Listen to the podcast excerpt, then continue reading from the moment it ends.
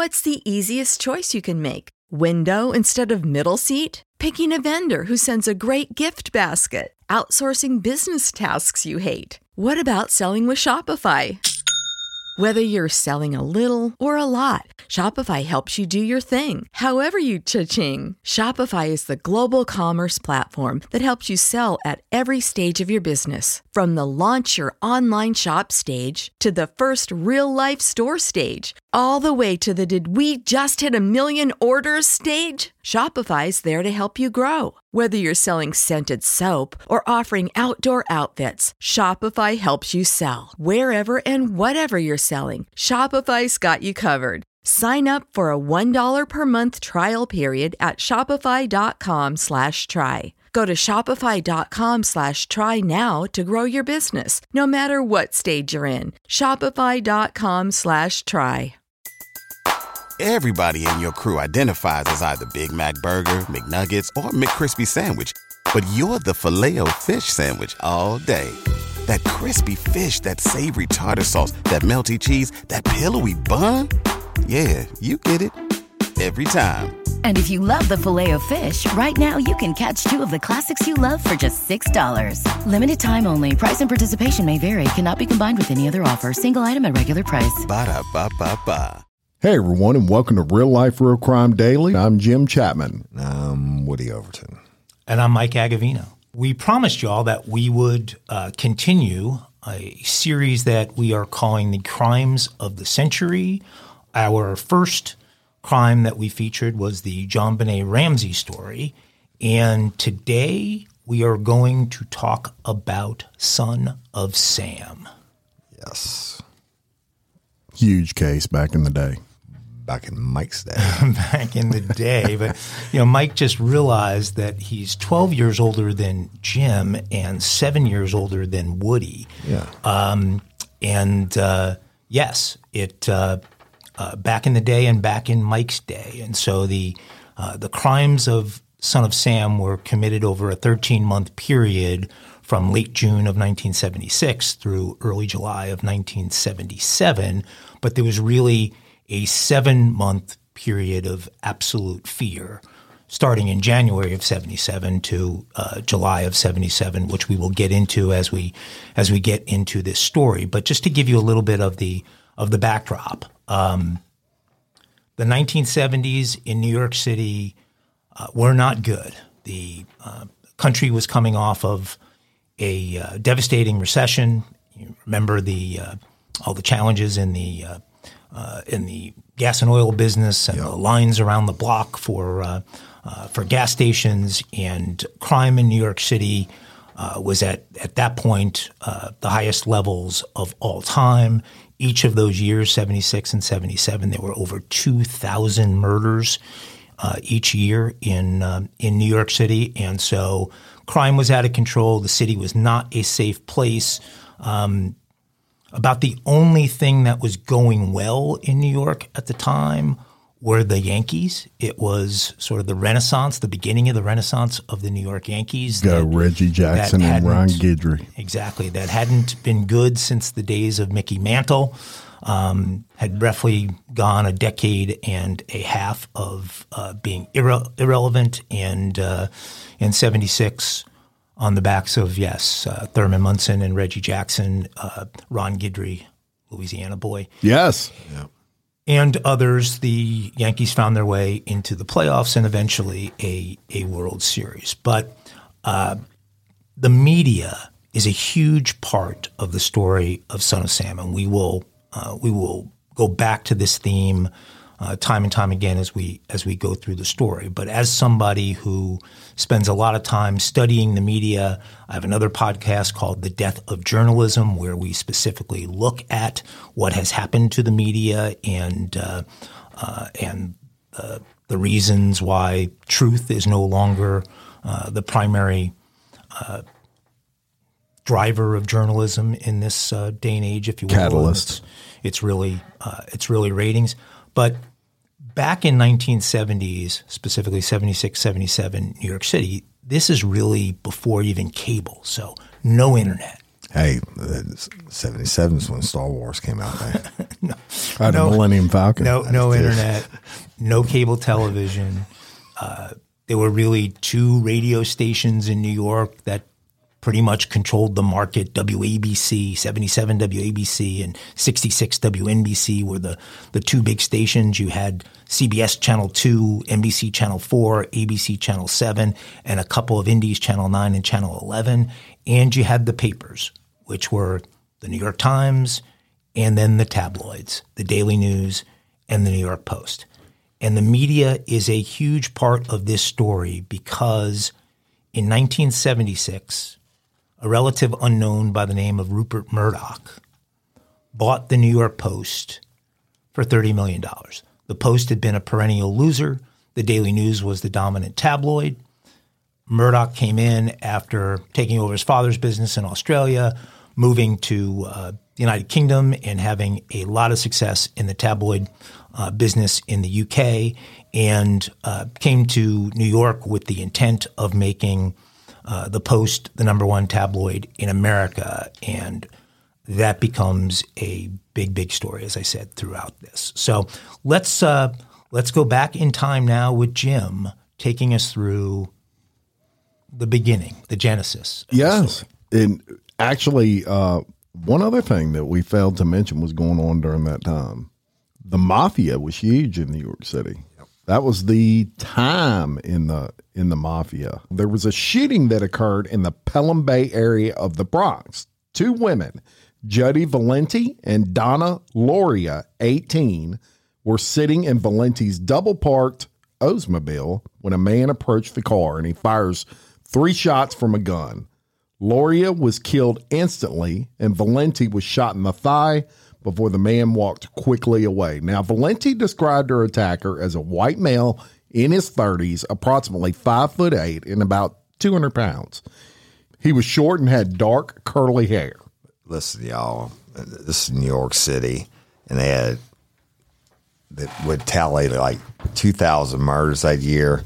So this was just one of the murders that would have occurred on. Well, on October 23rd of 1976, it happened again. 2 more people were shot, but they both survived. Carl Denaro, 20, and Rosemary Keenan, 18, were shot while sitting in a parked car in a residential area of Flushing, Queens. Now, both survived, as I said, but Denaro was struck in the head by one of the bullets. But from a law enforcement standpoint, this is nearly 3 months later, and neither one of the victims were killed, so they didn't tie it into anything else. And it really didn't receive special attention. Well, on November 24th, 1976, a couple is attacked by a man in military fatigues. Donna DeMasi, who was 16, and Joanne Lomino, who is 18, were headed to Lomino's home in Floral Park, Queens, when they were approached on the street by a man, again dressed in military fatigues, who produced a revolver and shot each of the women once. The attacker fired several more shots before he took off running. Though she was shot in the neck, DeMasi survived without permanent injury. However, Lomino was shot in the back and was paralyzed for life. But the DeMasi and Lomino attacks came a month after the Flushing attacks, and, you know, they just appeared random, and both victims survived. So it's not even a murder. They're not even looking at a murder at this point. And no one thought these things were connected. Well, on January 30th, 1977, there was yet another attack with seemingly no motive. Christine Freund, 26, and her fiancé, John Deal, 30, were shot as they sat in Deal's car in Flushing, Queens. Panicked, Deal sped away. He suffered minor injuries, but Freund was shot twice and later died in the hospital. Now, following this murder, the police made their first public acknowledgement that the attack bore similarities to earlier incidents. All the victims were struck with a .44 caliber bullet, and the assailant appeared to be attacking young women with long, dark hair. So once police connected the prior incidents to the Freund murder, the tabloid coverage began. multiple stories every day in both the Post and the Daily News, as Mike has spoke about, and the city began to panic. Now, Woody, let me ask you something. Wouldn't they have been able to match slugs to a single weapon in 1977? They could have if they had known. Several factors on this. First of all, you'd have to be suspected that the slugs were related to each crime. Okay. Secondly, the slugs would have had to been in good enough condition to get the striations off of it underneath the microscope. And y'all, each pistol or each weapon, rifle, not shotguns, but when the projectile is fired out of the weapon, it spins and it leaves certain grooves on the bullet. That's how they can identify it. Now, nowadays, they have a database, a national database, where you can pick up a slug from anywhere and put it in, and it can hit an instant match. Back then, Not so much. I mean, it had taken they would have been way ahead of the game to figure out they needed to match these slugs. Yeah, it's important to remember the time frame and the fact that, you know, we say it a lot. Back then, police officers just had to be more skilled. They didn't have the technology they have now. So a little over a month later, after that incident, on March 8th, 1977, a college student is attacked in the same area, Flushing, Queens. Virginia Voskerichian, 19, was shot in the head and died instantly. It was revealed at a press conference 2 days later after Voskerichian's murder that police strongly suspected the same 44 caliber Bulldog revolver that had been used in all the other attacks. It was on, y'all. We got a serial killer on our hands. You know, so now, after all these incidents, and they figuring that a certain type of female is being targeted, I better go even further back to matching slugs. But a 44 Bulldog revolver was not a common weapon. That's a more expensive weapon. You know, 22 pistols kill more people than any gun in the history of the world. 44 Bulldog revolver, I've owned almost every gun there is. I've never owned one.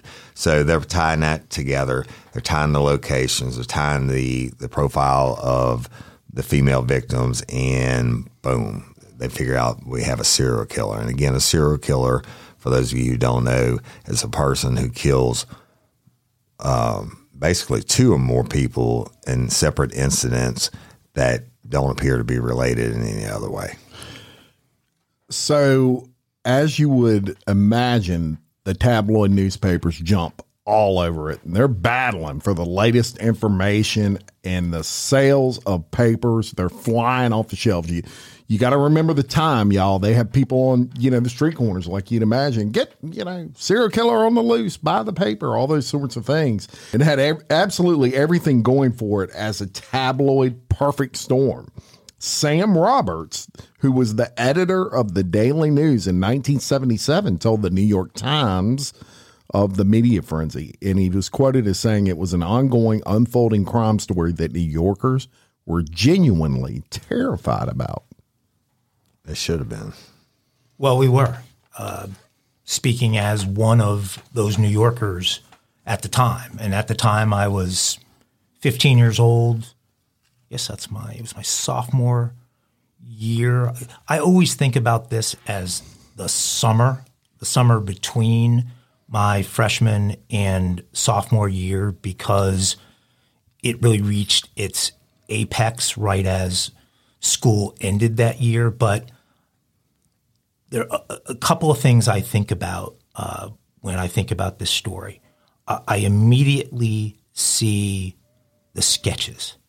The police sketches of the killer were a part of every bit of the communication by the newspapers, by the TV stations. They're in the background of behind an anchor.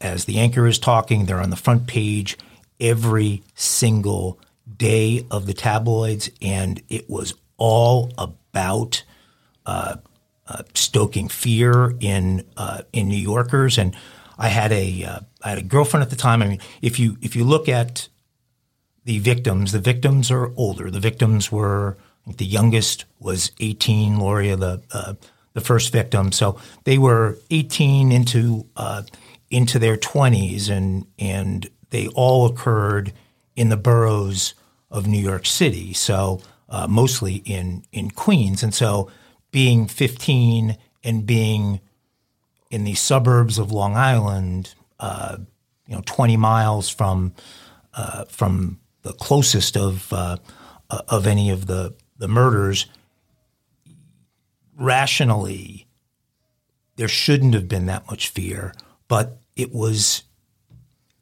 crazy. It was paralyzing. I had a girlfriend who had long dark hair, and people who had dark hair at the time were either cutting their long hair short, were dyeing their hair blonde, were wearing it up in a bun, or wearing a hat, or something else to hide that look, believing that this was the type that at that time the .44 caliber killer was targeting. And it's probably not that hard for people who live in lockdown states to imagine what this was like, because it was very much like living in a lockdown state during COVID. The streets were empty at night. Nobody was going out to dinner. Nobody was going to the movie theater. Nobody was doing anything at night. And the tabloids were just, they were in the fear business. The daily headlines were purposely designed to frighten the hell out of you, Nothing sells like murder. Especially women. And so, when you put in perspective that there were 2,000 murders that year in New York, and this guy only murdered 6 people, shot 13, murdered 6. It's a very small percentage of the overall murders, but it was the only story being told every single day by these 2 newspapers in a war. And eventually, as things move forward, the killer becomes unbelievably brazen and actually involves a specific reporter in the story.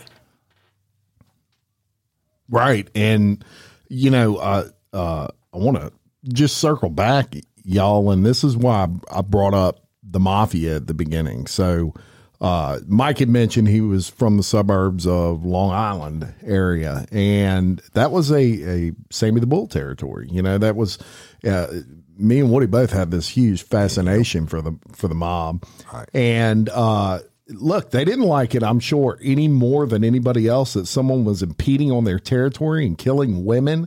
And who is it? I'm sure they wanted to catch him worse than the cops did.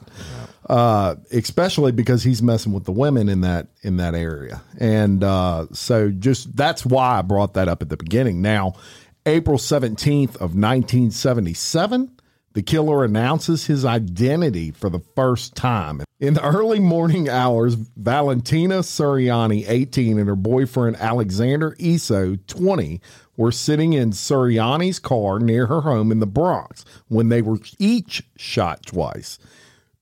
Esau died at the scene, and Suriani later in the hospital. Now, at the scene of the April murders, investigators found a letter from the killer addressed to the NYPD captain, Joseph Borelli. In it, the killer referred to himself as the Son of Sam. That I would dare say, was the birth of nicknames for serial killers. And suggested he was following orders from his father and promised the killings would continue. Naturally, the Daily News, y'all, they get that tip, and they ran it as a front page story. Murder. Nothing sounds like murder. For whatever reason, the .44 caliber killer thing didn't scare like the Son of Sam nickname. It's not as catchy as the Son of Sam, right? Son of Sam. It sounds like the son of the devil to me. I'm the Son of Sam. Well, Son of Sam. It was the coverage, the way that they did it, all the imaging around Son of Sam. And so on May 30th, 1977, iconic Daily News columnist Jimmy Breslin received a handwritten letter from someone claiming to be the Son of Sam. Within the extremely creepy letter, the writer mentions the first victim, Donna Lauria. Warning, Breslin, do not forget Donna Lauria. And you cannot let the people forget her either. She was a very, very sweet girl. But Sam is a thirsty lad, and he won't let me stop killing until he gets his fill of blood. And the letter was signed, The Son of Sam. The Daily News published a redacted version of the letter in what will become one of the paper's biggest selling issues ever. Woody said it best, murder sells. Yep. Jimmy Breslin had written more about this story than anyone, and now you know what? He was in it. You know what? Let me tell y'all something. On a case like this, the media can fuck it up for the cops so bad. All right. Now, they knew the weapon was a 44 Bulldog. They knew who was not stereotyping, who was choosing out as his victims. Yes, there's letters, and I think you have to maybe publish a certain part. When you do that, you're opening Pandora's box, because you're going to get every freaking nut job in the world. They're going to call in thousands and thousands of tips. And what happens? Each one of them has to be run down. And it just kills the cops' time. That's probably a bad word. It takes up the cops' time when they could be focusing on the Son of Sam. So June 26, 1977, a couple gets attacked outside of a club after leaving a disco in Bayside, Queens. Judy Placido, 17, and Sal Lupo, 20, were shot while sitting in Lupo's parked car. Now, both of those survived the injuries. Yeah, so June 26th was just 3 days before what would be the first anniversary of the first shooting, keeping in mind that when Son of Sam first shot those people in Pelham, no one had any idea it was him. And so it wasn't until January that police connected all of the earlier shootings to the 44 caliber killer / Son of Sam. But now the media was making an enormous deal about the 1 year anniversary, that he was going to strike that night. And we're just out of school. So back then in New York, school ended about June 20th, somewhere right around then. It's your first week of summer. Everybody wants to go out. Everybody wants to hang out. And you're paralyzed. In fact, the entire economy was paralyzed. I mean, it wasn't like, again, going through COVID lockdowns and the government cutting trillions of dollars, putting trillions of dollars back into the economy. This was following the recession of the 70s. It's the Jimmy Carter White House. It is a rough period of time. Crime beyond the Son of Sam was terrible, and now the New York economy is really, really being hit. There's a blackout that occurs, and if you look out the blackout of 1977 in New York, you will see unprecedented looting. I'm not talking about the kind of stuff we saw in Hollywood, California, in the wake of the George Floyd situation.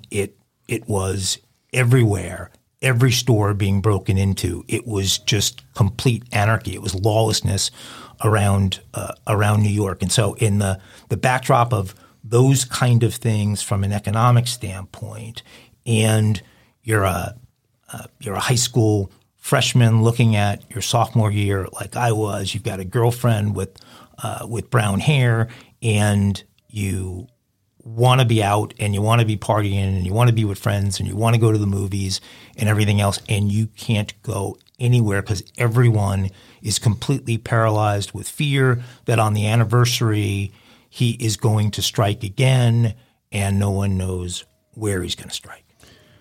Yeah, so everybody's just kind of waiting, you know, on the edge of their seat in fear. And in July 31st, 1977, he strikes again. Now, up until this point, they had developed a profile of sorts.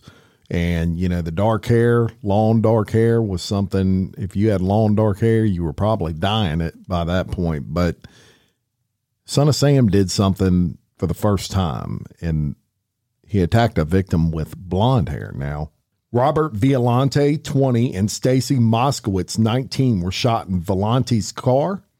Violante would lose his left eye. Moskowitz would die 18 hours after the attack. This was the first time Son of Sam had ventured into the borough of Brooklyn, and the first involving the victim, Moskowitz, with blonde hair. Yeah. I remember that really well because I remember the coverage about him branching out into Brooklyn. I also remember that Moskowitz's mother, Moskowitz lived for a period of time, and they brought her to the hospital, and her family arrived at the hospital. And I remember her mother on camera grieving, and her mother with her dyed red hair became omnipresent in this story. What's so special about Hero Bread's soft, fluffy, and delicious breads, buns, and tortillas? These ultra-low net-carb baked goods contain zero sugar, fewer calories, and more protein than the leading brands, and are high in fiber to support gut health. Shop now at Hero.co. Everybody in your crew identifies as either Big Mac Burger, McNuggets, or McCrispy Sandwich. But you're the Filet-O-Fish sandwich all day. That crispy fish, that savory tartar sauce, that melty cheese, that pillowy bun. Yeah, you get it. Every time. And if you love the Filet-O-Fish, right now you can catch two of the classics you love for just $6. Limited time only. Price and participation may vary. Cannot be combined with any other offer. Single item at regular price. Ba-da-ba-ba-ba. All the way through the years. Like every year she was back on camera talking about things. And this particular shooting is one that years later, the actual Son of Sam, whose identity we'll reveal in a few minutes, claimed not to have been the person who pulled the trigger. It's a really interesting twist that we'll get into. But I remember the police sketches of the killer. At this point, it was really confusing because the sketches evolved, and each one looked less and less like the one prior to it, which for whatever reason just made you more scared. I think they evolved in such a way that they were scarier as they moved along. I haven't mentioned this up until now, but I have two older sisters. So I was 15 at the time, but I had a sister who was 17 at the time and a sister who was 18 at the time. And so they were both with brown hair. And so they were, they were in the target range. And I remember just them being paralyzed. Like you couldn't even have a conversation about it. And, Friday nights, Saturday nights, it was just everybody staying home, playing board games, doing anything to take our minds off of what was going on. We talked before about the 1 year anniversary and then went right to the July 31st Moskowitz murder. But that period around the anniversary and until the end of July, the MERS, that was the scariest month. Y'all, let me tell you something. Such a scary month. I wouldn't call it fear or scary. I would actually say it was a reign of terror. This cat's raining down on New York City and the surrounding areas. What was the pressure like on the police at that time, Mike? I mean, you've got a guy. At some point, people got to start saying, why can't they catch this guy? And were the police feeling enormous pressure just from a uproar standpoint? Yeah, and I would equate it to what we saw go on with the Idaho murders, where the police were actually well, in the Idaho murders, I think we later found out they were actually onto something, onto someone, and had been on them for some time, but in their public appearances didn't offer much by way of comfort to the public that they were getting close to anyone. In this particular case, we know now that they were absolutely nowhere at this point in time, and that things turn rather dramatically and amazingly. But the police, and it was Borelli who was referenced earlier, who was the lead and the face on television. And I would say Borelli and the New York City mayor at the time, Abe Beam, were the two people who were most in the spotlight, most getting criticism, and the devastating effects to an already weakened New York economy were just being exacerbated in a really big way. And so the public was not getting any kind of feeling like the police were making progress here. And that just stoked the fear further. And I'm going to call it a reign of terror, y'all. This guy's bringing down on New York City, not just fear. But I always say there's no such thing as a perfect crime. And generally the further these serial killers go along, they're going to make a mistake. And that's what happened in this case. A few days after Moskowitz's murder, an eyewitness came forward claiming to have seen a man with what looked like a gun minutes before the Brooklyn shootings. The eyewitness just happened to mention that police officers were on the block writing parking tickets around the same time.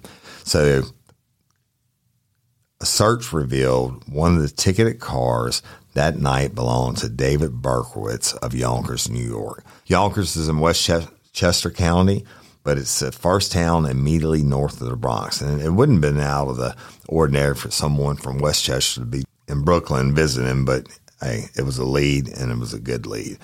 So a call to Yonkers police revealed that they were familiar with Berkowitz because he was being investigated over complaints that he killed a neighbor's dog.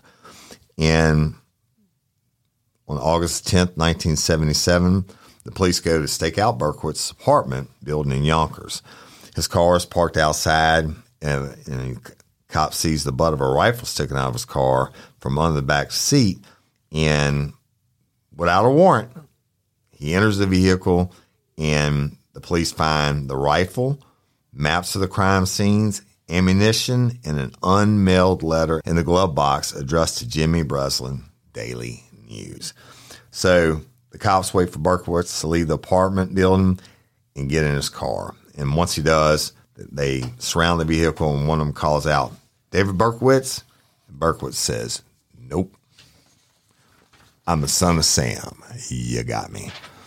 And a bag containing the .44 caliber revolver was recovered next to him. The following day, Berkowitz confessed to the shooting, y'all, and he told the cops that he received his instructions to kill from his neighbor, Sam Carr, who communicated through his demonic dog, Harvey, and who himself was inhabited by the devil. Thinking that this may have been just a ruse to make himself look insane, the state did what they did, and ultimately they said Berkowitz was mentally fit to stand trial. Yeah, basically they heard his story of saying the dog was telling him to do this, and they're like, nobody can be that crazy. You're just trying to act crazy. Right. You're really not, because nobody's going to listen to their dog, right? Well, May 8th, 1978, Berkowitz withdrew that insanity defense, and he pled guilty to 6 murders. Look, if you go back, the second they asked him, "Are you Berkowitz?" he basically looks at him and says, "I'm the son of Sam." Right. He gave it up. At that point, he couldn't believe he had got away with it as long as he did, right, but he was proud of it, and now it's all about the notoriety that's going to come with it. So he withdraws that insanity defense, pleads guilty to the six murders, and was given 25-year to life sentences for the crimes, which, of course, he's been denied parole ever since. I can close my eyes and look and see it now. And if you go do searches, I'm sure you'll find this. Berkowitz had a smirk. He had a smile on his face, sitting in the back of a police car, being brought to wherever jail they were bringing him to the first time. But I remember how chilling it was to see that this guy was laughing. He was smiling. He was so proud of what he had done. A lot of cases these days, serial killers, there are certain news outlets that will refuse to use their name publicly. Well, they don't want to give that. Make more copycats, especially these mass school shootings and stuff. They save it once, and then after that, they save the shooter. The Post and the Daily News turned this guy into a star. Yeah, a legend, or an urban legend. And you could just feel just in a really, really creepy way how this guy, and it's – and you can see it in the letters he sent to Breslin, the letter he sent to Borelli. Again, you can search those online and you'll see it. But he had this just really, really eerie smile on his face, and that continued through all the different times you were able to see him, and they were. At arraignment and other things. And so when I started looking back at this case as we started our Crimes of the Century series, I was drawn to cult, satanic cult, this whole idea that Berkowitz didn't act alone, that he was part of a larger group, even that there were ties to Charles Manson and to others. And there was an investigative journalist by the name of Maury Terry who dedicated really the rest of his life to continuing to investigate the Son of Sam case, because he believed there were broader ties to a satanic cult known as the Process Church of the Final Judgment. And so in the month following his arrest, Berkowitz wrote a letter to Sam Carr, who again was his neighbor. And he was in jail when he wrote this. Yes. Where he referred to his neighbor Sam Carr as, quote, Sam, my lord, and, quote, Papa God.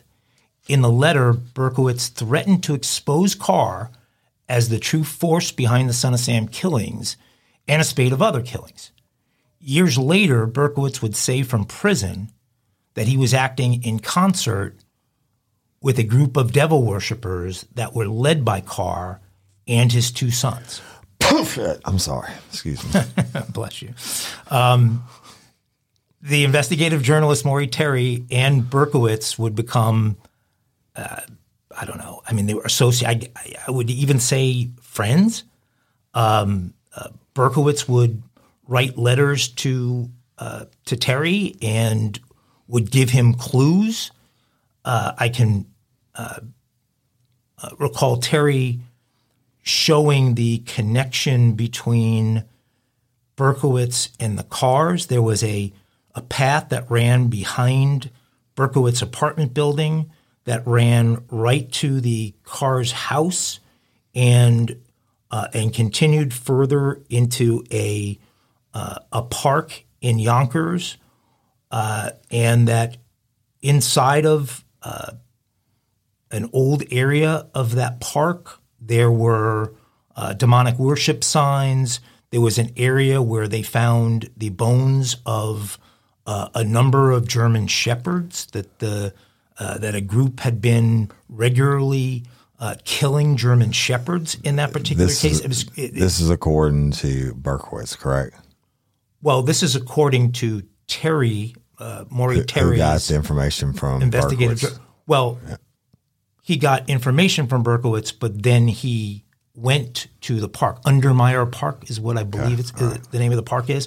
And so Berkowitz claimed on video that he had not been the shooter for several of the crimes. I mentioned the Moskowitz murder in Brooklyn, but others as well, and that he was convicted for all of them, but that he also said that he was never alone for any of them. And he indicated first the involvement of both of Sam Carr's sons. I wonder what Harvey had to say about that. Harvey was dead by that point. Harvey's the dog, folks. Look, I'm not a conspiracy theorist, but I find Terry's work pretty interesting here. The Carr family members, the two sons, both died under suspicious circumstances shortly after Berkowitz's arrest. The first was John Carr, who was the oldest son. He was shot dead in Minot, North Dakota in February of 1978, so about 6 months after Berkowitz's arrest.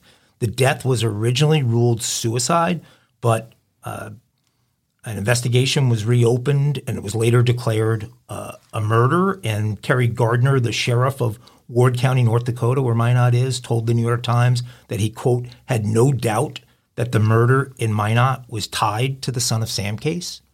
So, look, you can search this stuff and go down many a rabbit hole here, but there's a lot there.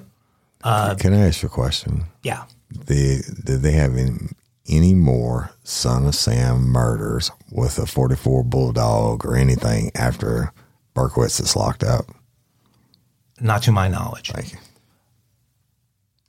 But the two case closed. But the Carr brothers, and again, remember, and Harvey, Son of Sam. Who were the sons of Sam? The sons of Sam were the Carr brothers. And right? Harvey's dead too. Harvey's definitely dead. But wait. Okay. So, I want to know how Harvey fucking died. So Michael Carr, who was the younger one, who was 27 years old at the time, died in a very suspicious one-car accident on the West Side Highway in Manhattan. So Maury Terry's work, for those of you who are interested, is captured in a Netflix series. A Descent into Darkness is what it's called, as well as a book he wrote entitled The Ultimate Evil. Pretty interesting. I saw one and read the other, but they didn't tell me how Harvey died. So we're making jokes about Maury Terry, but there are a lot of people who respect this guy's work. I'm not telling you that I'm a believer, but there's. It's worth spending the time and watching the Netflix special. I don't know that you want to read the book, but I would also throw in there that in the people that lived never mentioned more than one person. They never saw more than one person.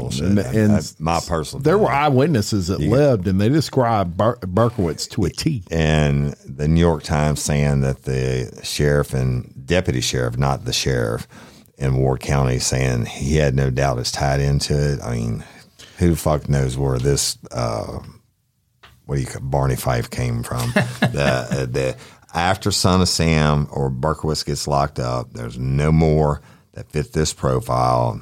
Case is closed, in my opinion. I get all this, but I read the book and I saw the movie, Son of Sam. Certainly, they could have been instructing him or knew about it. I don't know about being involved in the murder. You know what? We absolutely need to cover the West Memphis 3 one day, okay? Because it's all the same bullshit afterwards about satanic and all that shit, and it all proven false. Every case I've ever heard of that they said is satanic and the rituals and all this bullshit has always been bullshit. Son of Sam killed him. David Berkowitz. I'm not. I appreciate your point. I'm just giving you my heart. Yeah, and I'm not disagreeing with you. Right. I'm just saying there's someone out there who dedicated his life to suggesting there's this was part of something larger. So absolutely, and props to him for believing what he believed in. To me, I put a pin in this case, and it's to have lived it as a teenager and then to look back on it now. I certainly didn't identify it this way at the time, but it is it's a landmark in terms of what is now the norm in 2023, which is the stoking of panic, that the media is rewarded for. It is, they are businesses that are driven by subscriptions and by advertising, and the more people that are buying that paper and reading those stories, obviously, the more revenue they are generating. And this case proved beyond a shadow of a doubt that you could build a narrative around the story of 6 murders occurring over a 13-month period in a city where there were over 2,000 murders during that same time, and literally shut an economy down, period, scare the hell out of every female age 16 to 30 in the area, and it became what put Rupert Murdoch on the and let's not forget where Rupert Murdoch is today with News Corporation and owning Fox and the Post, obviously, still. And and a lot of it was the media's active role in stoking fear was It didn't shut down all the economy, because I guarantee you couldn't get a firearm or a guard dog or whatever. I'm telling you from experience, and it goes back to the media. German Shepherds at the time. No. Derek Todd Lee happened. I went to Baton Rouge Police Supply to buy a small revolver for my mother. Couldn't get one. And he said it was 6 months on back order. You couldn't get a can of mace. You couldn't get anything, but the media was fueling the fire, and they actually had it wrong. Of course, the profile and everything else.